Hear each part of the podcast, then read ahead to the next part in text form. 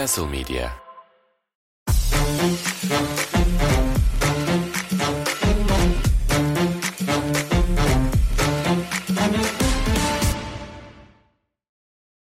Castle Medya'nın sunduğu Şişkauskas.'tan herkese selamlar. Bu hafta da her zaman olduğu gibi ben Savaş Birdal, Ersinleriyle beraber Euroleague'de haftanın maçlarını konuşacağız. Hoş geldin Ersin. Hoş bulduk canım. Ne yapıyorsun? Keyfin nasıl? İyilik canım. Sen ne yapıyorsun? İyi vallahi ya ne olsun. Çok samimi bir açış oldu bu hafta. Londra'dan aldığım şapkamı takıp dışarıya çıktım bugün. Londra'dan Zeynep'in aldırdığım Zeynep'in istedin herhalde. Yani ben sonuçta ben almıştım. Senin adresine gelmişti ve Zeynep'e almıştım biliyorsun ama galiba bir çöküş gerçekleşti. El mi koydun şapkaya? Ya işte artık evlilik malı, ortak mal. Kim çökerse onundur diyorum yani bazı unisex ürünlerde bunlar gerçekleşebilir. Sen ne yapıyorsun? Benim için çok yorucu bir haftaydı. Yani en tempolu haftamdan biriydi. Benim için çok yorucu bir hafta değildi ama yine tabii iş olunca bir de bu hafta iki kere ofise gittim. Normalde gitmediğim haftalar oluyordu. Geçen hafta hiç gitmemiştim. Hı hı. Bu hafta iki kere ofise gidince beni biraz daha yordu. Mental olarak en azından. Ama ben haftaya dört gün izinliyim o yüzden şu an çok keyifli yapıyorum podcast'ı. Bunun sebebi nedir? Bunun sebebi sevgili eşim Cansu'nun pazartesi doğum günü olması ve bu vesileyle bir seyahat yapıyor olmamız. Paris'e gideceğiz. Ha. Süper abi. Süper. Mutlu, keyifli seyahatler diliyorum size. Ben Banyama'yı izleyecek misin? Yok abi ben Miami izlemeyeceğim ya. Çok çok hevesim yok. Bir iki kere televizyondan yakaladım maçını da. Hı hı. Gideyim de yerinde ben Banyama'yı izleyeyim. Gerçi bu sene bayağı şey gördüm orada. Böyle Hollywood selebritileri bile maça gitmiş. Michael Douglas falan gördüm yani ne alakaysa. O bile Paris'e gittiğinde. Zaten Paris gerçi ünlülerin biraz uğrak yeri e, Hollywood'dan da. Ama Wembanyama nasıl bir isim yaptıysa kendine drafttan önce Amerika'dan hani basketbola çok alakası olmayan ünlüler bile Paris'e gitti mi Wembanyama izlemeye gidiyor yani. Gerçekten iyi pazarladılar çocuğu. Evet. Şöyle Wembanyama'yı draft edebilmek için NBA takımları bugünkü Fenerbahçe Alba Berlin maçının ilk yarısı gibi savunma yapmaya başlayabilir.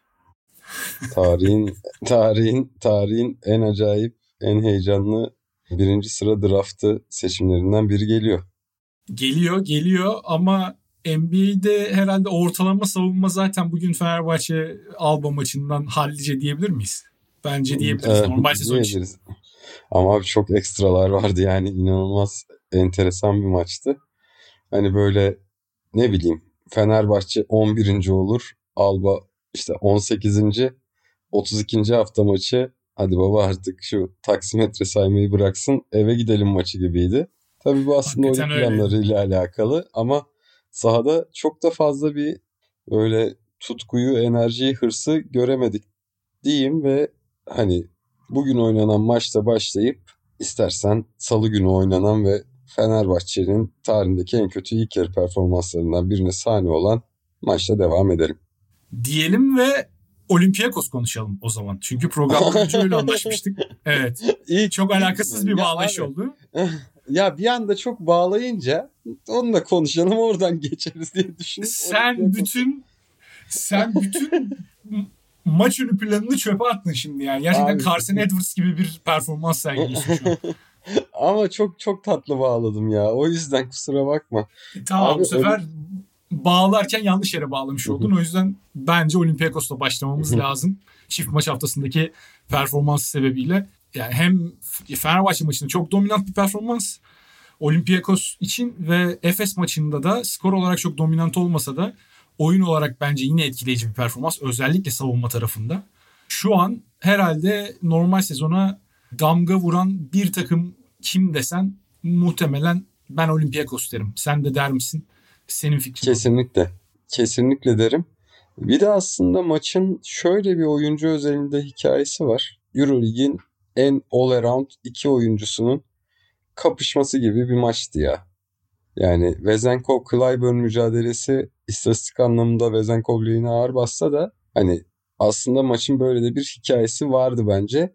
Üçüncü çeyrekte hatta ya Vezenkov zaten genel olarak hırslı tutkulu bir oyuncu ama üçüncü çeyrekte bunun bu mücadelenin etkilerini de gördük pozitif olarak Vezenkov üzerinde diyorum.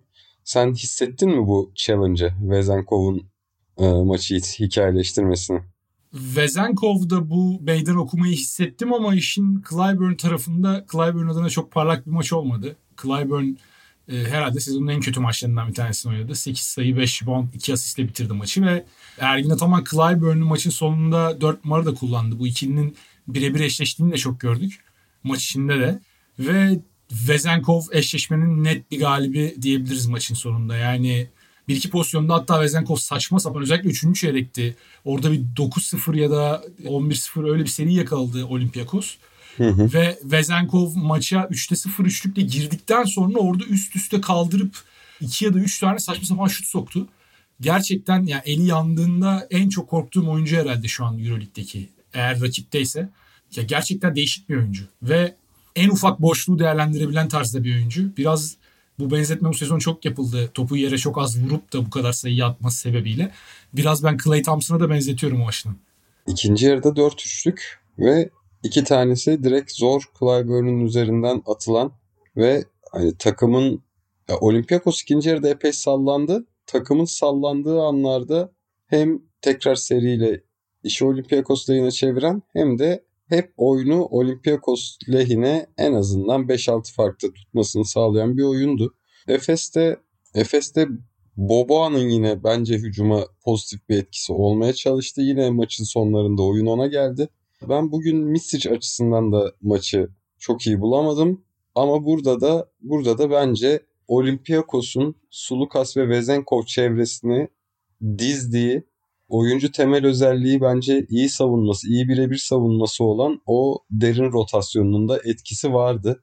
Mitsic'in, Larkin'in üzerinde McKissick olsun, Kane'ın olsun hep çok doğru baskıyı uyguladılar.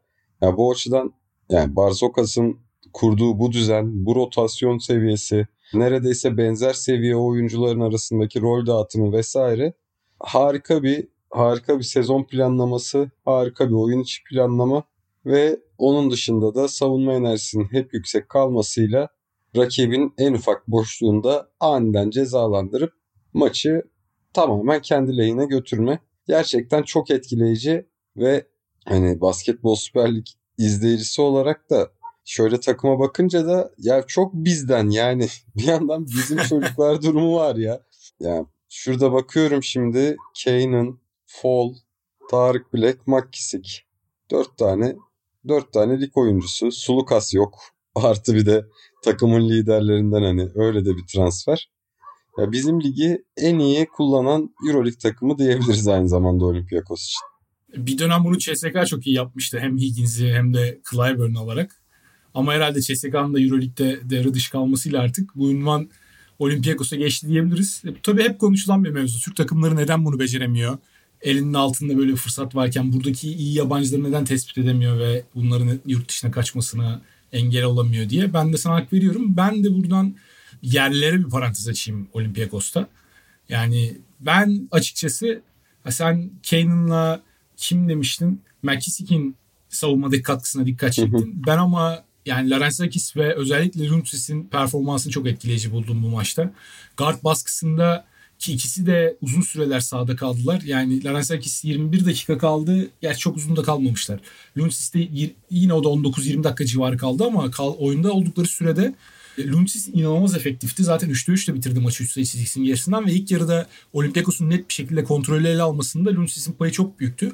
Larenzakis de Fenerbahçe maçının olduğu kadar etkili değildi bu maçta hücum tarafında işin özellikle şut performansı olarak. Ama son çeyreğin başında o da tam Efes geri gelmeye çalışırken yine gitti çok kritik bir üçlük soktu. Yani bu iki oyuncunun sürekli doğru karar vermesi ve fiziksel olarak da hiçbir şekilde geri adım atmayacak kapasiteye sahip olmaları bence Olympiakos adına çok büyük fark yaratıyor. Yani bunlar sürekli eline baktıkları oyuncular değil mesela. Belki Volkap daha önemli bir oyuncu guard rotasyonunda veya olduğunda Lukas yaratıcılık açısından bu oyuncuların önünde olan bir oyuncu her zaman için yetenek itibariyle de. Ama bu iki oyuncu kenardan gelip zaman zaman ilk beş başlayıp o karakteri takıma çok iyi getiriyorlar. Zaten bunların başında da Papa Nikolaou geliyor. Karakter bence artık Printes'in gitmesiyle, Sporlis'in gitmesiyle o kazanan karakter herhalde bir numara Papa, Nikol, Papa Nikolaou'dan içinde işte Sulukas'tan geliyor. Olympiakos kimliğini ortaya koyan oyuncular bunlar. Bu sebepten ötürü ben Olympiakos'un yerli iskeletinin yine hani ne yaptılar ettiler bir şekilde Sulukas'ı kaybetmişler. İşte Papa Nikola bir yerlere gitti vesaire derken iki tane yine bir yerden buldular çıkardılar Larenzakis'le Dionysis'i. Üstüne işte Papa Nikola döndükten sonra zamanla o da tekrar eski rolünü anca bulabildi birkaç sene içerisinde takımın da düzene oturmasıyla. Sulukas'ı geri aldılar derken yine 4-5 kişilik bir tane çok sağlam yerli iskeleti oldu Olympiakos'un. Yani bu da ilginç. Panathinaikos mesela adeta çöp Yunan oyuncularla uğraşırken yani Papayannis dışında herhalde orada tek bir tane işe yarar adam vardı. Onu da bu sene Partizan'a kaptırdılar. İki takımın arasındaki farkı da bence bu net bir şekilde anlatıyor. Yani Spanolis basketbolu bırakmasına rağmen, printesiz bırakmasına rağmen Olympiakos yine yerli iskeleti olarak Panathinaikos'un çok önünde kalmayı bir şekilde başardı. Ve Luntsis kısmetse olur Sedat'a da benziyor bu arada. Gerçekten bu benzerlik maç içinde beni biraz etkiledi. Bunu da söyleyeyim. Sen konuşurken istatistiklerine baktım. Bu sene Euroleague'de en çok süre aldığı maçmış. Efes Pilsen maçı. Ya ki şey de var yani. Hani işte ne bileyim. Bundan önce bundan önce Fenerbahçe'ye aslında çok büyük farkla giden bir maçta bile daha az süre almış. Bu da aslında oyuncunun taktik açıdan ne kadar doğru kullanıldığını da gösteriyor bence. Çünkü iki sayı ortalamasıyla sezonu oynayan bir oyuncu 20 dakikada iki top kaybı ve bir iki sayılık atış kaçırması dışında hücumda hiçbir negatif iş yapmadan harika bir savunma performansı ortaya koyarak direkt olarak X faktör oldu. Efes de sence bu X faktörün eksikliği hissediliyor mu? Yani Efes'in X faktörleri bence X faktör olamayacak kadar kaliteli oyuncular. Bryant ve Boboa ama bence Ergin Ataman hani maç içi planlarında Bryant'a artık biraz daha fazla süre vermeli. Yani Clyburn'e Clyburn'de bazen bıkkınlık da hissediliyor. Ya oyun içi organizasyonu yine topa hakim 3 kısa üzerinden götürmesi Efes'in görece kolay rakiplerle oynamaya başlayacağı bu fikstürde biraz olsun e, ritmini bulması açısından faydalı olabilir. Ergin Ataman bence X faktörü denedi, Y faktörü denedi, Z'ye kadar geldi yani. Alfabede bir harf daha olsa ona da gidecekti. Bu maçta son çeyrekte mesela Erten Gazi denedi. Ki Efes'in biraz maça karakter koyduğu ve az buçuk geri dönebildiği, yaklaştığı Olympiakos'a çift halinden tek halilere geldiği maçın döneminde Erten Gazi sahadaydı. Orada Misic'den vazgeçti. Bence bu aslında bir mesaj da. Hem Misic'e mesaj hem de izleyenlere mesaj. Takıma mesaj. Çünkü Misic sahadayken Ergin Ataman bu arada devre arası röportajında bunu söyledi. Yani dedi ki biz birebir de tek driplikte geçiliyoruz. Yani McKissick geldi geçti. Larentzakis geldi geçti. Volkap geldi geçti. Ve burada üstüne sorumluluk düşen oyuncular yani Misic bunların başında geliyor. Çünkü şimdi bu sene Efes'te göre gördüğüm benim bir, numaralı şey bu takımı hep hücum üstünden tanımladık. O yüzden hücumdaki problemlere bakıyorum. Ve geçen seneki patlayıcılığı göremiyorum takımın zirve yaptığı dönemlerde. Yani bu seneki Efes'in zirvesi geçen seneki Efes'in zirvesinin yanından bile geçemedi daha. E hal böyleyken sen hücumda olman gereken şey değilsen o zaman bunu bir yerden kompanse etmen lazım. Bunun da savunmada gelmesi lazım. Ama savunmada da Efes geçen senenin gerisinde. Yani burada Singleton'ın hani artık geç takıma katılmış olması geçen seneki Singleton'la şu ana kadar çok bir alakası olmamasından ötürü işte Ziz için orada savunmada hiç beklenen adam olmaması. Dört numarada alınan oyuncuların da yani işte Polnar'dan hiçbir şekilde bekleneni alamamış olmaları. Embaye'den tamam iyi katkı aldılar onun hakkını vereyim zaman zaman ama o da savunmada çok caydırıcı bir oyuncu değil. Zaman zaman arkadan takip bloklarıyla vesaireyle e, biraz iş yapsa da orada yine orada hani tüm savunmayı toparlayacak bir oyuncu değil. Mesela Singleton iyi olduğunda harbiden tüm takımın yardım savunmasını toparlayacak potansiyelde bir oyuncu. Arkada kalecilik de yapabiliyor çünkü. E, Efes böyle olunca guardların eline daha çok bakıyor savunma yapmaları için. E, ama guardlar da guardları bu arada Clyburn'u da yandan ucundan dahil ediyorum. Çünkü Clyburn de e, neredeyse guard gibi oynuyor bu sezon Efes'te. Çok fazla hücum Clyburn'un birebirleriyle, isolation'larıyla vesaire bitiyor. Bir kısmı da işte post-up oyunlarıyla bitiyor. Geçen hafta bundan bahsetmiştik. Bunlar biraz daha artsa daha mı iyi olur diye. Ama bu hafta yine benim gözlemlediğim çok fazla hücumu Efes topu hiç döndürmeden birebirlerle bitirmek zorunda kaldı. Ve Olympiakos bunları oynamak isteyeceğin son 2-3 takımından bir tanesi. Çok dirayetliler, çok fizikliler ve birden 5'e adam değiştikleri zaman hiçbir zaman fiziksel olarak sana karşı bir dezavantaj yaşadıklarını hissettirmiyorlar sana. Çünkü Volkap öyle bir oyuncu ki yani sen sahada Dunstan'laysan mesela Dunstan'ın arkasında kalabiliyor hemen hemen. Papa Nikola birden beşe herkesin önünde kalabiliyor. İşte yani Larenzakis yine hani benzer bir şekilde o da Volkap'a benzer bir fiziğe sahip kuvvet olarak. McKissick aynı şekilde. Vezenkov yani benim hayatımda Euroleague'de gördüğüm ayakları en çabuk 4 numara olabilir. Bir de o fiziği de düşünürsek. Gerçekten acayip bir oyuncu. Yani hücumda değil bu savunmada da çok büyük bir avantaj. Hücumda zaten bu ayak çabukluğunu özellikle topsuz koşularında inanılmaz kullanıyor. Yani en az her maç 3-4 tane backdoor katlardan işte hücum tam öldü diyorken bir anda bakıyorsun Vezenkov adamını kaybetmiş yaldır yaldır potaya doğru koşuyor onu buluyorlar. Bomboş bir basket atıyor. Bu tip bir avantajı var Olympiakos'un ve Efes hani buraya karşı çok daha bu söylediğim etmenlere karşı hücumda çok daha keskin olmalıydı. Ve savunmada da bir direnç göstermeliydi. İkisini de göremedim ben. Biraz hayal kırıklığına uğradım. Yani Zalgiris maçında da aslında bunun biraz işaretlerini görmüştük. Çünkü Zalgiris de bir türlü maçtan kopmadı. Yani Efes koparamadı Zalgiris'i maçtan. Maçın sonunda da farkı çift tanelerden gelip iki sayıya kadar indirdiler ve o sondaki nefesin yine bireysel yetenekle yakaladığı seri olmasaydı Zalgiris maçı da bambaşka bir şekilde bitebilirdi. Efes'te konuştuğumuz problemler bence hala devam ediyor ve sıralamada da aslında bunu görebiliyoruz. Yani playoff'tan hala bir adım geride. Mesela Partizan'ın yakaladığı bir seriyi Efes şu fikstürde neden yakalayamadı? Yani Efes için de aslında müsait bir fikstür vardı. 4-5 hafta önce konuşurken önümüzdeki 4-5 haftada Efes yani bir 4 galibiyet vesaire çıkarabilir mi diyorduk. Ama işte Bayern'e karşı alınan mağlubiyet, işte Zalgiris'e karşı yine kazanıldı ama ümit vermeyen bence bir performans. Üstüne burada gelen mağlubiyet. Hadi yine bu Olympiakos'a karşı alınan mağlubiyet işlerinden en kolay bağışlanabilir olanı. Çünkü Olympiakos şu an zaten ligin de zirvesine oynayan bir takım ve kuvvetini de hissettiriyor yani. Fenerbahçe maçında neler yaptıklarını gördük. Ama Efes adına ben yani bir hani bir müdahale gerekiyor diyeceğim ama sezon başından beri de Ergin tamam bayağı bir şey denedi. İşte başladığım yere döneyim. Erten Gazi'ye kadar geldi bu iş. Yani Erten'in girişiyle savunmada mesela bir direnç atletizmi gösterdi Efes ki orada Dunstan da sahadaydı. Olympiakos'taki benzer roldeki oyunculara baktığımda işte demin bahsettiğim Olympiakos kimliğini sahaya yansıtıyorlar dedim ya. Efes de bu kimliği sahaya koyacak oyuncuların sahada 10-15 dakikadan fazla durması çok mümkün oluyor. Yani Erten'i en fazla 5 dakika oynatabiliyorsun hücum defekleri sebebiyle. Dunstan için artık 37-38 yaşında bir oyuncu neredeyse. Yani 10-15-20 dakika hadi iyi gününde oradan fazla sahada tutamıyorsun. E bu iki oyuncuyla da Hadi Singleton belki gelir önümüzdeki dönemde oraya ama yani bu 2-3 oyuncu da çok fazla şu an bel bağlanabilecek durumda olan oyuncular değil. O yüzden o Efes'in yani direnç gösterecek kimliği, o rezistansı şey ya kayıp bu sene. Onun biraz da olsa gelmesi lazım ve bu hücumu da biraz belki ateşler. Ama işte göremedik onu haftalardır. Tek bir şey ekleyeceğim ya da söyleyeceğim. Plyce'ın bu maç için bir X faktör olabileceğini düşünürdüm.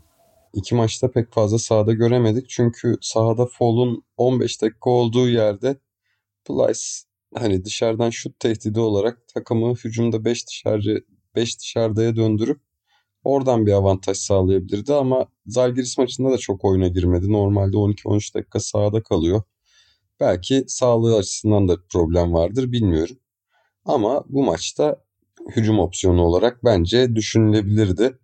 Hani çünkü Efes'in hani kısaların uyguladığı baskıdan dolayı epey sıkıntı çektiğini gördük uygulanan baskıdan dolayı. Hani 5 dışarıdaya dönüp biraz daha şut tehdidi yaratıp folu biraz daha dışarıya çıkarıp belki birebirleri daha iyi kullanabilirdi. Birebirde geçilme olayı yani Olympiakos biraz olsun ortalama üstü bir şut yüzdesi yakalayabilseydi farklı olurdu. Yani maçtaki skor daha da farklı olabilirdi. Olympiakos orada Sulukas'ı Sulukas'ı aradı net bir şey. Aradı. Aradı. Yani maçın geneline baktığımda, maçın geneline baktığımda hücum anlamında Efes'te ben savunma anlamında ben Efes'te çok az gayret gördüm. Ki Zalgiris maçında ha, bence baya baya iyi savunma yaptılar. Ama işte biraz daha iyi kalite üstüne hani iç sahada eforlu bir maç üstü yine Yunanistan seyahati de olsa seyahat biraz oyuncuları düşürmüş olabilir. Çünkü Maçta genelde... iyi savunma e, pardon sen devam et ben bitirdim zaten. Yo estağfurullah bu maçta da iyi savunma görme kısmına yine genel olarak katılıyorum. Hatta yani çok oyunun içinde savunmanın parladığı anlar da oldu ama hani çok fazla ilk yarıda çok fazla kolay sayı yendi. Olympiakos çok rahat drive etti. Yani ilk yarıyı da ilk yarıdaki oyunu da tam döndürecekken bir Vezenkov ateşi. Sonra maçın sonunda gelen oyunda Boboğan'ın iki tane kaçan şutu biri içinden çıktı. Hani işler oraya bir daha maç kazanma noktasına gelinemedi. Yoksa genel olarak Efes kazanmak için epey çabaladı. Yani buna çabaladı. Çabaladı kesinlikle çabaladı. Yani maçı İlk maçı yarıdaki- bırakabileceği bir ilk yarı oynadı. Hani demek istediğim oydu. Evet evet katılıyorum dediklerine. Özellikle ilk yarıdaki o kolay sayılar Olympiakos'a verilen bence ikinci yarıda Efes'in iyi savunma yaptığı anlarda Olympiakos'un kendine inanıp zor şutları da isabete çevirmesine sebep oldu. Çünkü basketbolda şöyle bir şey var. Ben buna hep inanıyorum. Mesela bu sene Fenerbahçe maçlarında da çok fazla söyleniyor. İşte acayip şut soktu rakip. Yani sen tamam rakipler her zaman zor şut sokacak. Fenerbahçe de zor şut sokuyor. Efes de zor şut sokuyor zaman zaman. Ama sen Hı hı. rakibi yeteri kadar dirençle karşılamayıp ona bugün attığımda girecek abi ben bugün sokuyorum hissiyatını verirsen bu sefer o kolay şutlar iki pozisyon sonra sana zor şut denemesi ve basket olarak dönebiliyor yani. O inancı kırmak çok önemli bir şey. Mental açıdan bence basketboldaki en önemli dövüşlerden bir tanesi bu sahadaki. Yani sen rakibe atacağı inancını verdiğinde o şut girmeyeceği varsa da giriyor bazen ve rakip inanarak attığında zaten o güvenle attığı zaman girme ihtimali kesinlikle artıyor. Çünkü tereddütle atılan şutun girme oranıyla inanarak atılan şutun girme oranı arasında çok büyük fark var. Yani bunu belki sayısal olarak ölçemeyiz. Ama uzun süre basketbol izleyen herkes dinleyicilerimiz de yani bunu biliyordur yani. Bu basketbol izleyenlerin farkında olduğu bir şey. E böyle olunca işte ikinci yarı mesela maçın kopma anlarında Larenzakis bir tane çok zor üçlük soktu. İşte Vezenkov yani tabii burada yetenek de devreye giriyor. Ama orada işte Vezenkov iyi savunma yapılan bir yerde mesela e, üçlük çizgisinin bir buçuk metre gerisinden kaldırdı attı ve acayip bir şut soktu yani NBA mesafesinden. E bunlar da girdiği zaman sen kırılıyorsun haliyle. Maçın kontrolünü asla eline alamıyorsun. O şutlardan bir iki tanesi girmeseydi mesela Efes maçın içine girip maçı son saniyeye getirebilirdi ama o şutlar da girince maç yine son dakikaya 6-8 sayı bandında girdi ama Olympiakos hiçbir zaman kaybedebileceğini hissetmedi maçın sonunda da. Yavaştan Fener'e geçelim istersen. Geçelim, geçelim. Fener'den de Olympiakos benim- maçıyla başlamak lazım herhalde. Kesinlikle öyle. Kesinlikle öyle. İşte o nasıl bir facia devreydi. Hani nasıl Fenerbahçe sezonu kapatmış gibi başladı. Gerçekten hala işin ya içinden çıkılması zor bir durum diye düşünüyorum. Benim en çok içinden çıkamadığım şey sezonun ilk 10 haftasında kendini bu derece savunmasıyla tanımlayan bir takımın 23 işte kaçıncı hafta oldu? 23. hafta mı şu an? İşte 23-24. Evet. hafta itibariyle savunmasının lig sonuncusu olacak vaziyete gelmesi. Bu kadar büyük bir değişim aynı kadroyla sadece Jekili çıktı yerine Kostas girdi. Ya bu kadar büyük bir değişim nasıl mümkün olabiliyor? Ben bunu şahsen taktiksel olarak açıklayamıyorum. Çünkü Fenerbahçe bu maça benim geçen hafta söylediğim bir şey vardı. Yani acaba e, Pierre Hayes ikilisine geri mi dönse artık? Bunu daha çok mu çok denese? E, Fenerbahçe bu maça o ikiliyle başladı. Tamam hücumda işler bu sefer daha iyi gitti. Bunda tabii Alba'nın da çok yardımı var. Yani Alba'nın savunmayla hiç alakası yok. Bence yapabileceklerine de inanmıyorlar. O yüzden umursamıyorlar da. Tek amaçları top basket olduğu andan itibaren tüm hızlarıyla karşı potaya koşup transition yakalayabilmek ki bu maçta Fenerbahçe'nin geri koşamayışı sağ olsun onu da iyi başardılar. Ama işte Fenerbahçe 31 sayı attığı bir çeyrekte bence çok yani totale baktığında çok da beklentileri karşılamayan bir performans sergiledi yine. 27 sayı gördü potasında şu Alba'dan. Yani ilk yarıda kaç kaç bitti? 57-47 bitti. Ve yani Alba'dan 47 sayı yemek sen 10 sayı önde de olsan uzun vadeli senin planlarınla alakalı bana çok umut vermiyor. Çünkü Fenerbahçe sezon başında oynadığı oyunu replik edebilmek istiyorsa, tekrar oyunu oynayabilmek istiyorsa oyunu kontrol edebilmesi lazım. Alba'ya karşı bu devreyi bu şekilde oynamak, tamamen koş koş oynamak oyunu Alba'nın kontrol ettiğini bana söylüyor. Ve bu konuyla alakalı ben bu maçtan çok memnun olamadım zaten ki Olympiakos maçında da yine savunmada bir takımın nasıl çökebileceğini gördük. İlk 3 çeyrekte Olympiakos'un attığı sayılar 24, 27, 26. Ya bugün Efes'in savunmasını eleştiriyoruz. Efes'in savunması Fenerbahçe'nin savunması yanında 2003 San Antonio Spurs gibi kaldı. Fenerbahçe Olympiakos çok topsuz hareketli oynayan bir takım. İşte Vezenkov olsun, Papa Nikolaos olsun. İşte Fall mesela iyi bir pasör, fena bir pasör değil. Bu sene onu da çok iyi kullanıyor Bart Sokas. McKissick olsun. Bunlar hep katları çok seven oyuncular. E Fenerbahçe her adam değişmek zorunda kaldığında özellikle topsuz perdelerde hepsinde per, adam değişme hatası yapıyor. Tamam adam değişeceksin ama adam değişmede problem zaten bence adam değişildikten sonrası değil. Adam değişilene kadar olan kısım. Yani sezonun 23. haftasında iki oyuncunun adam değişme sırasında eşleşmeyi birbirine bırakması ve iki kişinin aynı hücumcuya savunmaya gitmesi bence olmaması gereken şeyler. Ki sezona bu kadar yüksek seviyede savunma yapar halde başlayan bir takım için bu hiçbir şekilde kabul edilemez. Fenerbahçe sezon ilerledikçe mental olarak ileri gideceğine geri gidiyor. Olympiakos maçta bu mental çöküşün resmen hani çivisini çaktı. Ben biraz o açıdan yorumladım Olympiakos maçını. Ya iyi ki sonrasındaki maç Alba Berlin'miş. Kesinlikle benim de aklımda ilk geçen şey oldu bu arada e, Alba maçını izlerken. Yani iyi ki iyi ki Alba Berlin'miş.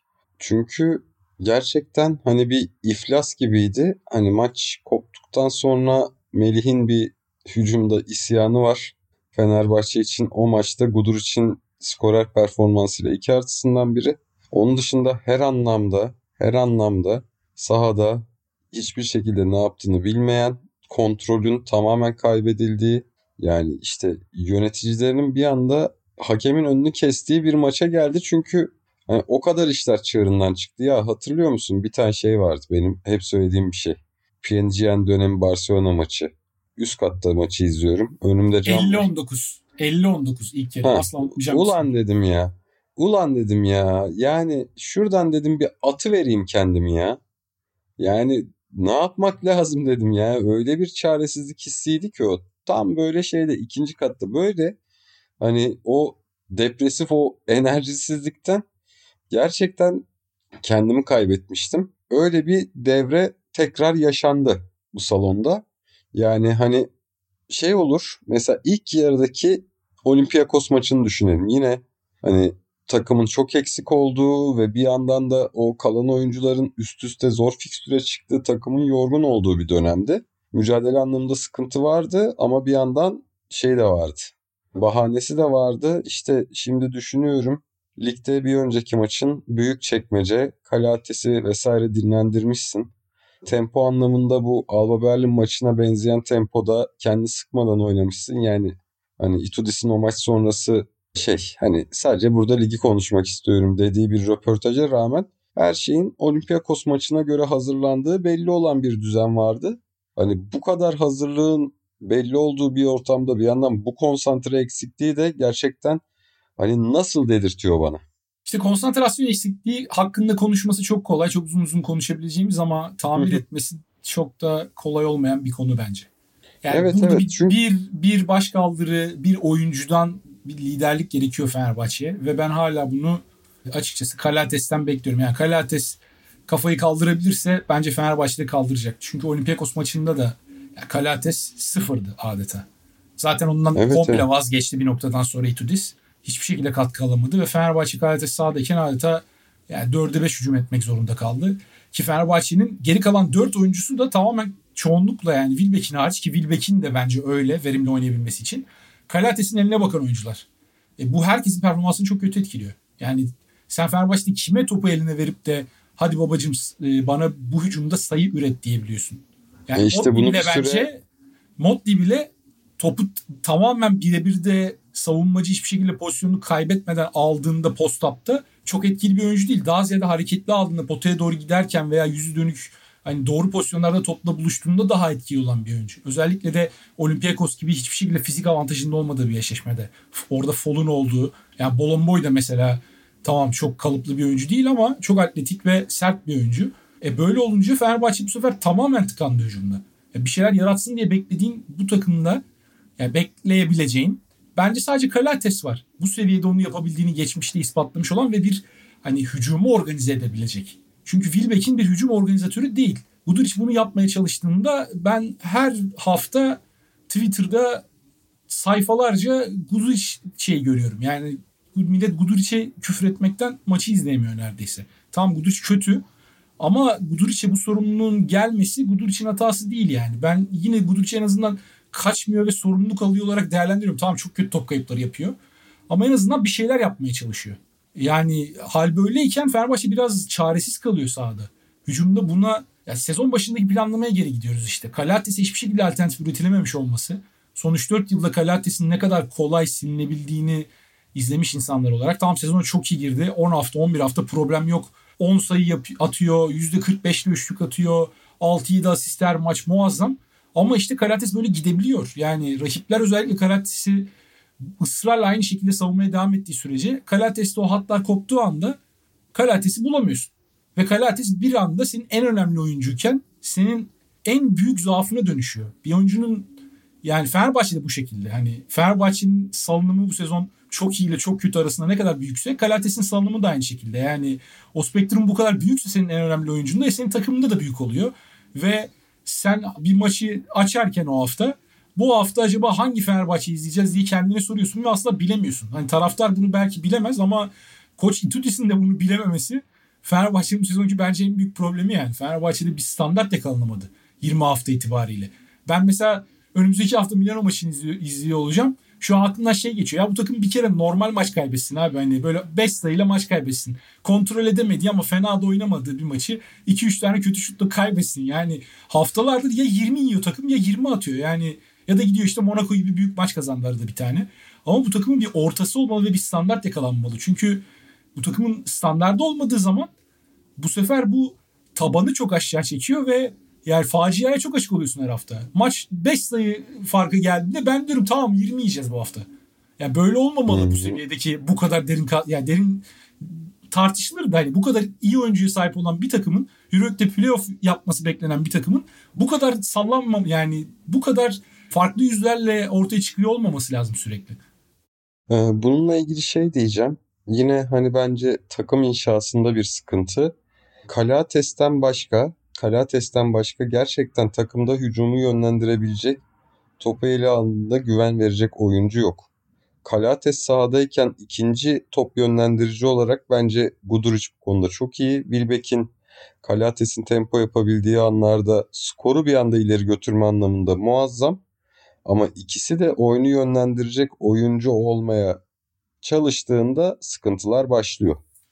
Kesinlikle ee, bir de Guduric'in de şöyle bir durum var. Guduric'i bence Kalates'le beraber ikili olarak sahada tutamıyorsun.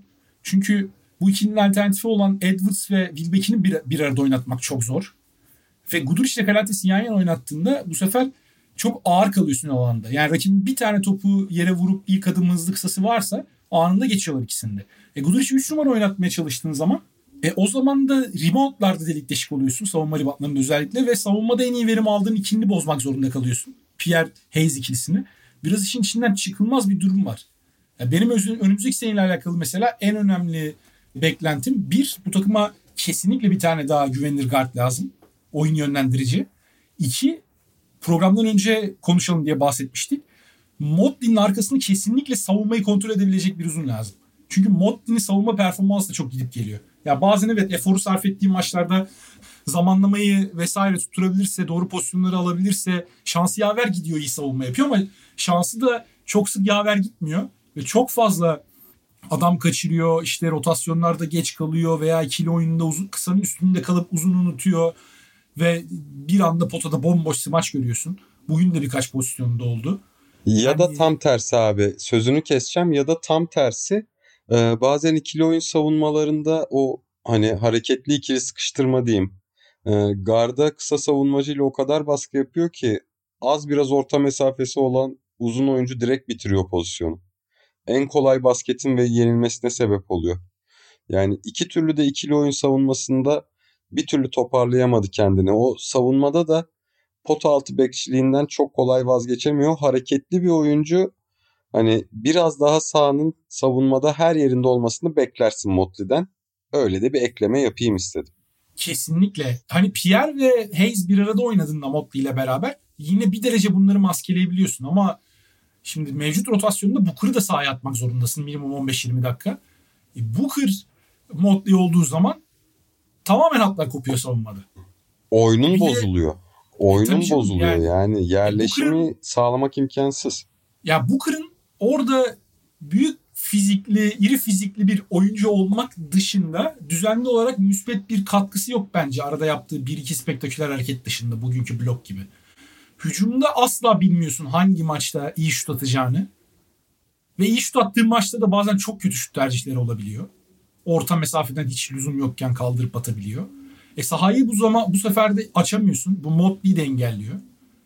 Motley'nin içerideki performansını net bir şekilde düşürüyor. Booker kısaların karşısında hatta kısaları geçtim yani kısa forvetlerin karşısında bile kalamıyor. E böyle olunca Fenerbahçe'nin savunmasında oluşan sorunları hiçbir şekilde çözemediğin bir durum ortaya çıkıyor ve bununla alakalı işte bu maçta gördük. Kostas'la e, Motley'i yan yana oynatmayı denedi bir ara Itudis ama o da bence net bir şekilde çözüm bulamadı. Itudis sürekli bir arayışta ve artık çözebilecek mi bunu veya yani transfer olur mu? Olursa bu saatten sonra gelecek oyuncu ne kadar çözer? Bilmiyorum. Bana e, çok da savunmanın durumu özellikle umut vermiyor sezonun geri kalanıyla alakalı. Onu söyleyebilirim. Yani sezonun ortasına geldiğinde hani savunma anlamında sezon aslında genelde şey oluyor. Dönem içinde iyiye ya da kötüye evriliyor. Hani bunu tekrar oyuncu eklemesiyle vesaire toparlamak zor. Hani sonuçta bir yandan koçun genel takıma yansıttığı bir mentalite. İşte Fenerbahçe çoğu Euroleague takımı gibi ağırlıklı olarak agresif bir switch savunması tercih ediyor. Hani düzenin ana planı bu savunmada ve artık hani takımlar da bir yerde o switch'te hangi oyuncunun üzerine nasıl, nerede, hangi oyuncuyla atak edeceğini de analiz etmiş durumdalar. Çünkü genelde şeyde hani Euroleague'de analiz kısmı ve arada işte bu analizler doğrultusunda maçına göre doğru oyuncu seçimi gerçekten çok önemli. Ve Fenerbahçe bu zaafını çok fazla belli ediyor. Fenerbahçe çok görünür zaafları anlamında. Yani gelecek sene gelecek sene hani transferde eli bazı kontratı bitecek oyuncular sayesinde güçlü. Tekrar imzalanacak olan var, yollara ayrılacak olan var. Ama bu sene için bu sene için ben yükselişi savunmada epey zor görüyorum. Umarım yanılırız ikimiz de. Çünkü ikimiz de burada bayağı umutsuzuz. Edwards'ın performansı epey sallantılıydı. Yine Olympiakos karşısında hiç varlık gösteremedi ama yine geçtiğimiz hafta büyük çekmeli karşısında iyi bir oyun. Alba karşısında 13 sayı. Oyuna girdiği dönemlerde direkt etki. Ne diyorsun? Gariban killer mı? Biraz öyle ya. Çünkü Edwards bugün baktım merak ettim 2-3'lük soktuğu e, albüm maçında o sırada. Sezon geneli %36 ile üçlük atıyor. Hı hı. %36 ile üçlük atan bir oyuncu için şutunun girmesine çok bağlı Edwards'ın oyunu. Yani Edwards öyle tercihler yapıyor ki şutları girmediğinde Edwards'ın sahada olmasının hiçbir sebebi yok. Mesela Nigel Hayes öyle bir oyuncu değil atıyorum. Hani Wilbeck'in de bence öyle bir oyuncu değil. Çünkü savunmadaki varlığı bu takımda kıymetli bir oyuncu Wilbeck. Ama Edwards yani öyle yerlerden kaldırıp atıyor ki o şut girmezse Edwards'ın gerçekten orada olmasının hiçbir manası yok. Takım arkadaşları için yaratma konusunda bence hala zayıf. Yani potaya istikrarlı olarak gidebilme konusunda ve oradan pozitif bir şey çıkarabilme konusunda bence hala zayıf. Savunmada zaten çok konuşmak bile istemiyorum açıkçası. Yani onun ayak çabukluğuna sahip bir oyuncu mesela e, Olympiakos maçında McKissick'e tek driplingde geçildi ve McKissick bomboş potaya gidip orada yardım savunmasının da tabii hatası var onu da söyleyeyim. Ama McKissick bomboş potaya gidip bir smaç vurdu. No. Örnek. Sezon boyu baktığımızda bu tip anlardan çokça bulabiliriz Edwards'ta. O yüzden ben hala güvenilir pozisyonda olduğunu düşünmüyorum. Özellikle şu an Fenerbahçe gibi artık yani bir ara Fenerbahçe evet skorer arıyordu. Ek skorer. Şu an Fenerbahçe hücumu yönlendirecek birini arıyor. Bu hem skor yapıp yaptığı skor üstünden hücumu yönlendirecek biri de olabilir. Hani skor tehdidinden ötürü açılacak fırsatları değerlendirebilen bir oyuncu. Ya da hani dümdüz bir pasör olması lazım pick and roll tehdidi. Edwards bunların ikisi de değil. Ve Fenerbahçe'nin aradığı çözüm değil şu an. Tabii ki Edwards iyi oynarsa Fenerbahçe için bu iyi olur. Ama kadronun sorunlarını çözecek oyuncu Fenerbahçe'de etrafındakileri yükseltebilecek bir oyuncu ve Edwards yani şu ana kadar gösterdikleriyle bence ortalama bir skorer olabilir. Hani iyi bir skorer de olabilir. O şut ritmini yakalarsa yarın öbür gün yani hı hı. çok yakın gelecekte değil ama Euroleague seviyesinde belki başka bir takımda. Ama işte elit bir yaratıcı o gerçek bir oyun kurucu olabilir mi? Skor tehdidi olan bir oyun kurucu. Ondan ben hala emin Belki değilim. de yakalamaya başlamıştır mesela, diyelim. Ümitli konuşalım. Hani çünkü sahada belki keyifli. Hani şu an mesela şeyin yaptıklarını yapabilir. Ya izlemesi evet keyifli ama işte sadece şutlar girdiğinde keyifli abi benim adıma. Ya mesela Marcus Howard'ın yaptıklarını Edwards yapabilir. Şutlar girmeye başlarsa istikrarlı bir şekilde acayip şutlar sokma potansiyeli evet. olan bir oyuncu çünkü. Howard da öyle mesela. Howard'ın da çok etrafındakileri, etrafındakileri oynatmakla pek alakası yok. O işi tamamen Darius Thompson yapıyor mesela Baskonya'da. Ama işte Fenerbahçe lazım olan muhtemelen bu ikisinin ortası bir oyuncu. Kalates'in de özellikle gününde olmadığı zamanlar. Bence Ben Edwards'ı o potansiyeli görüyorum. Bence bir bu oyuncu bir de yanında yine Edwards'ın olmasında bir problem yok. Fenerbahçe kadrosunda her türlü Edwards yerine e, ya da değil bence hani o kısaya direkt ihtiyaç var. Ya onun yanında Edwards da olabilirdi. Yani frene basacak ve savunmada e, Fenerbahçe Kalates kolay geçiliyor dedin ama bir yandan Kalates'in yüksekliğinin de faydasını çok görüyor Fenerbahçe. O savunma eforunun yüksek olduğu dakikalarda.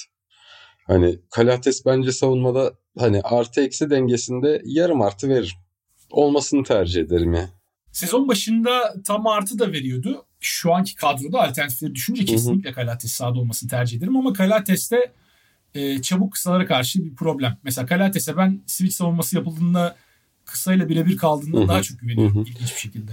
Şimdi şey haftanın dikkat çekici takımı olarak Partizan'dan da bir kısa bahset ama öncesinde bir şeyden bahsetmek istiyorum. Last of Us'ın son bölümü. O tutku... Ağladın mı Ersin itiraf Yok et. ağlamadım canım daha neler ya. Şey Duygulandın mı peki? Şöyle diyeyim, bölümü izledikten sonra bir saat izledik dedim. Hani ben çünkü oyunu oynamadım. O yan karakterlerin rolüne çok hakim değildim. Ha, Oyunu hep bir yere kadar getirdim ama bu bu kısmı göremedim.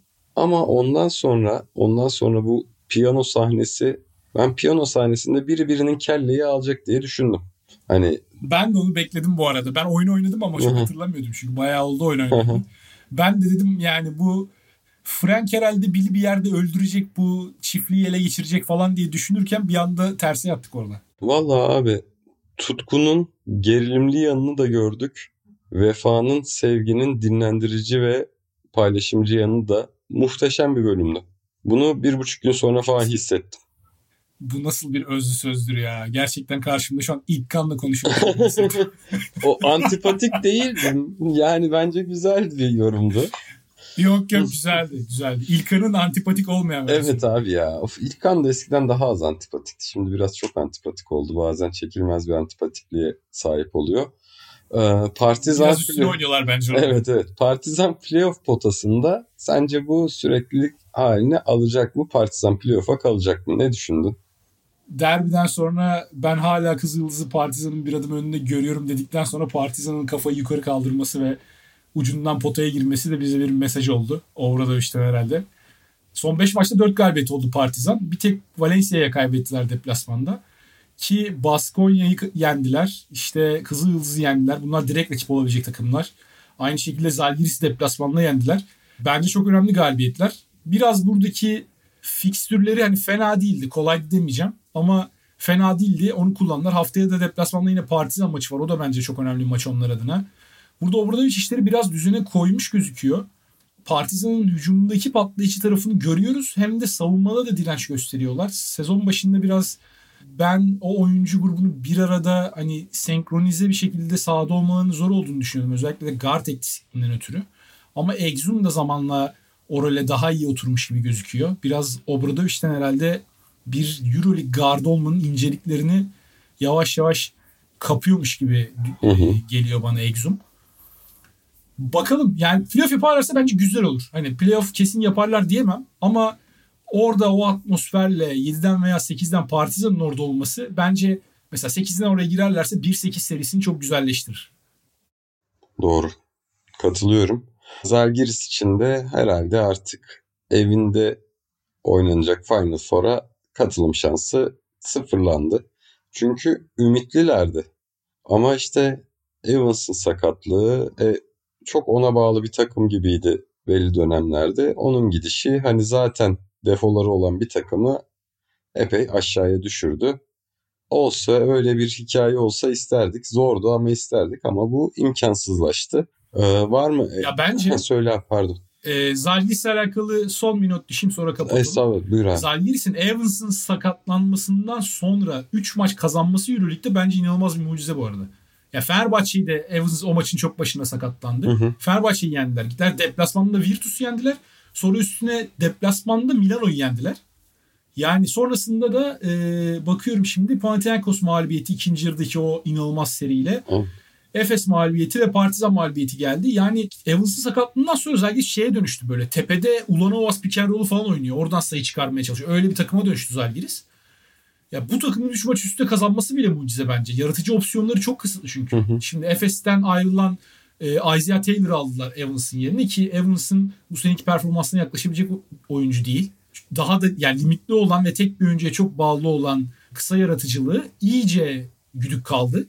Ve bu haldeyken 3 maç kazandılar gidip. Ben yine arada tek tük sürpriz galibiyetler alırsa şaşırmam ama yani en iyi ihtimalle 8 veya 7 olabilecek gibi duruyorlar. Abi Ki şu an o da zor. bir şey diyeceğim. Ee, Herkesin İşte bu kadar Final 12 Four'u çok zor yani. herkesin bu kadar 12'ye sıkıştığı yerde altında Kızıl Yıldız, Efes hatta hatta Bolonya'nın olduğu yerde ben çok fazla şans vermiyorum. Ben de katılıyorum. Yani rakiplere baktığında şimdi Maccabi mesela elinde işte Lorenzo Brown var. Zalgiris'in sahip olduğu herhangi bir oyuncudan daha iyi yaratıcı. E, Virtus, Virtus'a bakıyorsun. Tamam çok problemleri var onların da ama elinde bir Teodosic var işte. Yeri geliyor. Bellinelli var. Hackett var. Lundberg var. Aslında fena isimler Evet, değiller. En evet. azından şapkadan tavşan çıkarma potansiyeli olan isimleri var. İşte başka kimi saydık oralarda? E, Kızıldız'a bakıyorsun. Yani Campazzo'da gelince 3 tane ellerinde bence çok iyi guard var. Evet.